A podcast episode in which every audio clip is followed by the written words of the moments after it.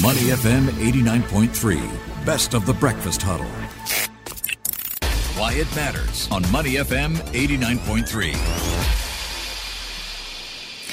Money FM 89.3. Good morning and thanks for joining us on the Breakfast Huddle. Elliot Danker, Bharati Jagdish and Ryan Huang with you. Going to be taking a closer look at something that has been making headlines for quite a while now and especially now in Singapore because of the announcement of carbon taxes. It's all about sustainability and how those carbon taxes will help. As it was announced at Budget 2022, Singapore is bringing forward its net zero timeline by or around mid century. This is all part of green initiatives that the government has in store. The biggest highlight was probably carbon taxes, as we mentioned earlier. They were introduced in 2019 in Singapore, if you recall, at just $5 per ton of emissions. And this will be raised to $25 per ton in 2024 and 2025. 2025. So all of this will increase even further at $45 per ton in 2026 and 2027. The idea or the aim and the long-term aim is for it to hit 50 Singapore dollars to 80 Singapore dollars per ton by 2030. Of course, the government is also aiming to publish a Singapore green bond framework and issue its inaugural green bond later this year. The goal for that is to issue up to $35 billion in such bonds by 2030 to fund public sector green infrastructure projects. The question, though, is how will all of these changes impact businesses in Singapore? Joining us now is Wong Wai Meng. He is SGTech Chair and CEO of Keppel Data Centers. Good morning, Wai Meng. Good morning, guys. Thanks for having me on the show. Nice to have you on as well. So, okay. Wai Meng, all of this talk about carbon taxes, it's got many businesses in a tizzy. Tell me what you think about this five-fold progressive increase in the carbon tax. Well, we see this as a very timely and necessary move if we are to achieve our COP commitments. Why? First, it helps to bring parity of pricing between renewables and greener energy versus hydrocarbon fuels, which is mainly the, the fuel used to generate power on our grid, or if not, at least close the gap. And second is to encourage innovations in sustainability. Now, to bring some context to the level of carbon pricing, uh, what does $25 mean? The mm. cost of CCUS, which stands for carbon capture, utilization, and storage, hovers around 150 US dollar per ton, plus minus, uh, depending on where you capture the carbon and how you sequester or store it. Now, $25 per ton is still far from the cost of CCUS. And even at $80 thing, by 2030, we are barely halfway there. But we are heartened by the government's intent to pursue a greener and more sustainable Singapore. And we are taking a, a more gradual pathway there. Right? Mm. But most importantly, we, we want to applaud the government in declaring that revenue from carbon tax will be fully redistributed to help companies and households cope with the increased cost and also to be reinvested to drive uh, innovations in, in sustainability. So if you play forward correctly, you'll place Singapore as a leader in creating sustainability technology that could be exported in the region and, and hopefully globally, right? But however, this increase in carbon taxes will only address demand for products and services with a larger or large carbon footprint. Mm. So, as an economy, we will also need to address how the adoption of innovation and new tech can help produce cleaner, greener products and, and services. Uh, there's also great opportunities in green financing, in high quality carbon trading that Singapore is very well positioned to capture and potentially develop all this into a regional hub. Mean, thanks a lot for, for breaking that down with us. Let's talk a little bit about this uh, net zero carbon future. Everyone puts so much emphasis on it. In your opinion, after hearing all the measures in Budget 2022, would you say then we're on the right track? Well, I would say we have a long way to go, but at least we are taking a progressive approach to, to reach there. Right? I think the most encouraging part is that our finance minister will announce in our budget speech that more support will be made available for companies to invest in high energy efficient equipment and so the carbonization solutions. Right? And we feel that such support will be crucial, especially for the SMEs, which make up uh, 99% of our businesses in Singapore. Right? And it is important to help them pivot uh, with all this investment. But however, we wish to caution everyone that this is a complex problem. Right? We need the government to engage the industry in regular dialogue and reviews so that we can collectively tackle any unintended and undesirable consequences that might surface, such as an indirect impact to the rate of uh, digitalization, because computer system needs power, right? And, mm-hmm. and being able to engage industry specific uh, trade associations like SGTech, who have the knowledge about unique challenges in each sector, then we can provide targeted help for all these companies right, in each of them. And as we are aware, Singapore's biggest challenge in resource transition is that we are not endowed with naturally occurring sources of renewable energy. Hence, we, we need to be exceptionally creative and be able to imagine the future. Now, in my view, short of going to nuclear energy, hydrogen seems to be the next best alternative now. But we may have to take this in our own hands and create and accelerate our own hydrogen economy instead of waiting for it to develop naturally over the next two decades, which is too slow. Right? We are 10 years away from 2050. Now we have set our ambitions very clear to bring forward our net zero target by 2050. We are highly supportive of what Singapore is doing, but we need an energy transition plan and not just a simplistic carbon avoidance plan. Mm. So let's yeah. talk about prospective energy transition plan. I do understand that the authorities are looking into hydrogen. A lot has been said about research being done in this arena. Where are we now, and what would you recommend be the next steps in terms of coming up with this plan that you say is so important? Mm. So hydrogen is still in its infancy stage, but we believe it is the most probably viable medium of course, there are other mediums to carry renewable energy from other parts of the world in Singapore. But I think there's many, many organizations in this field, right, in the ecosystem from the Japanese to the Europeans. That's really placing a lot of investments, R&D, and even into pilot trials, right, into how hydrogen can be the future to, to move green energy and renewable energy around the world. So where are we today? I think there's many so-called uh, pilot projects that's running around. I mean, personally in Keppel, we are doing some. We are exploring all the different mediums from ammonia to liquid hydrogen.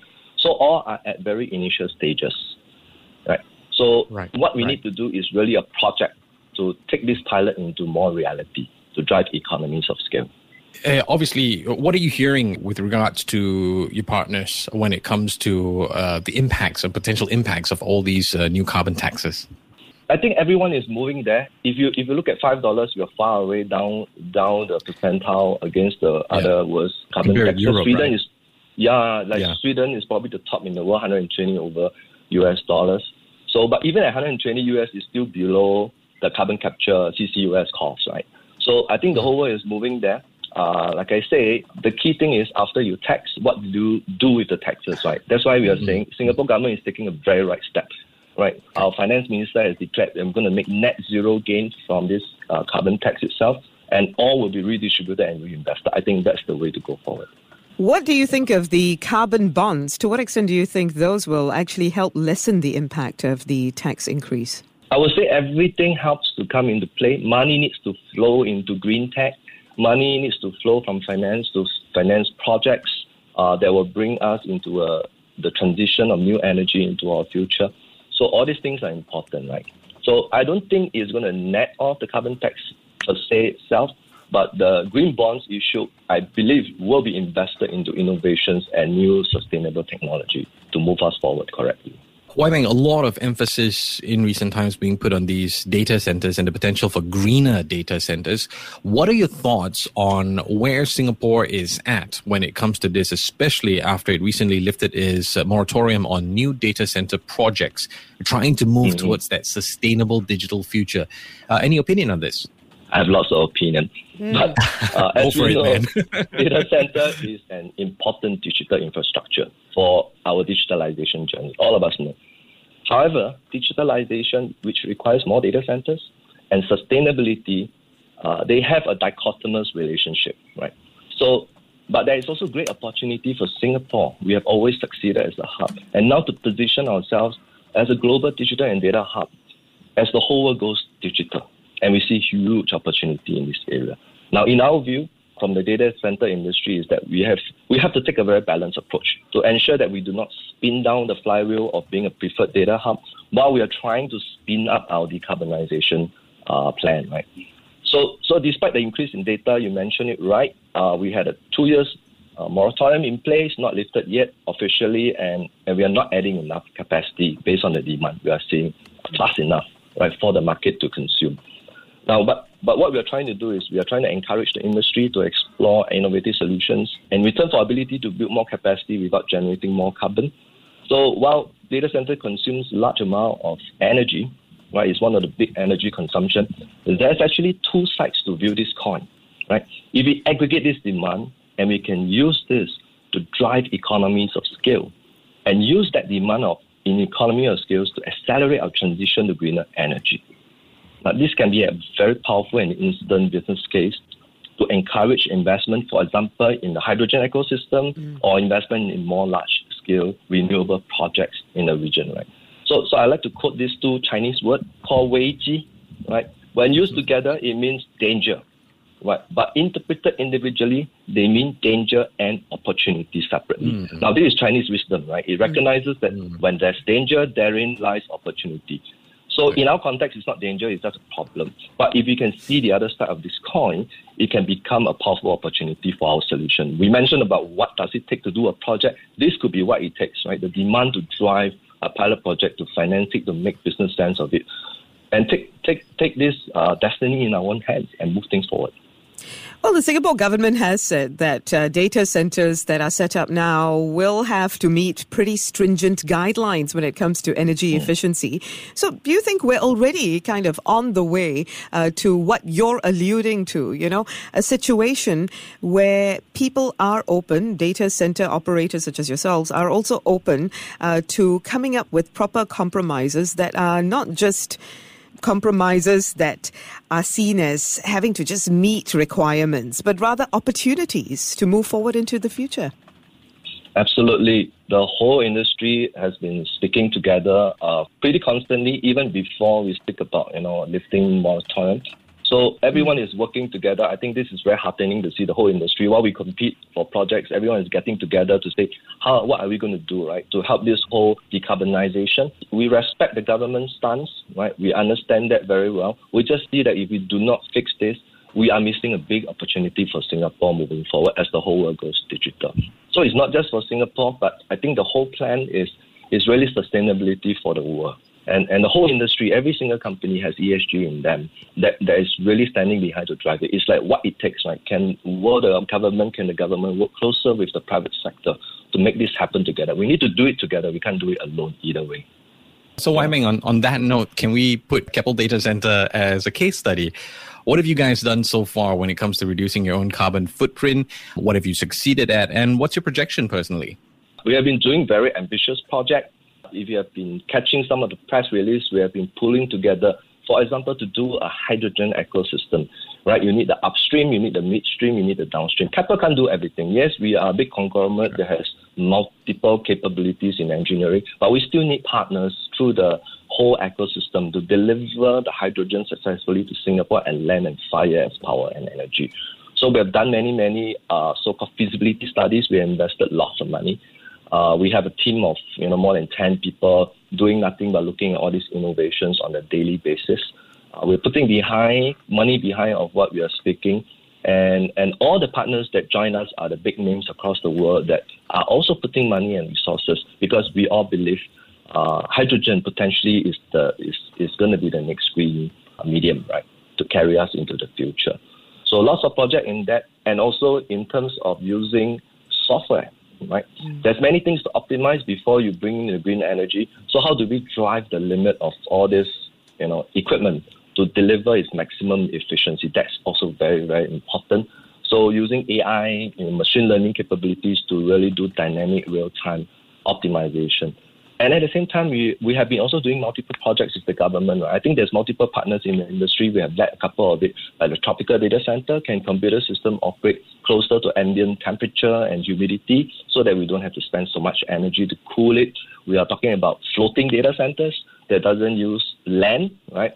And doesn't use even treated water, right? We use seawater to, to, to achieve the cooling and and basically drive even higher efficiency. So we are doing a lot of wow experiments and some of them are, we are trying to land some of it in reality too.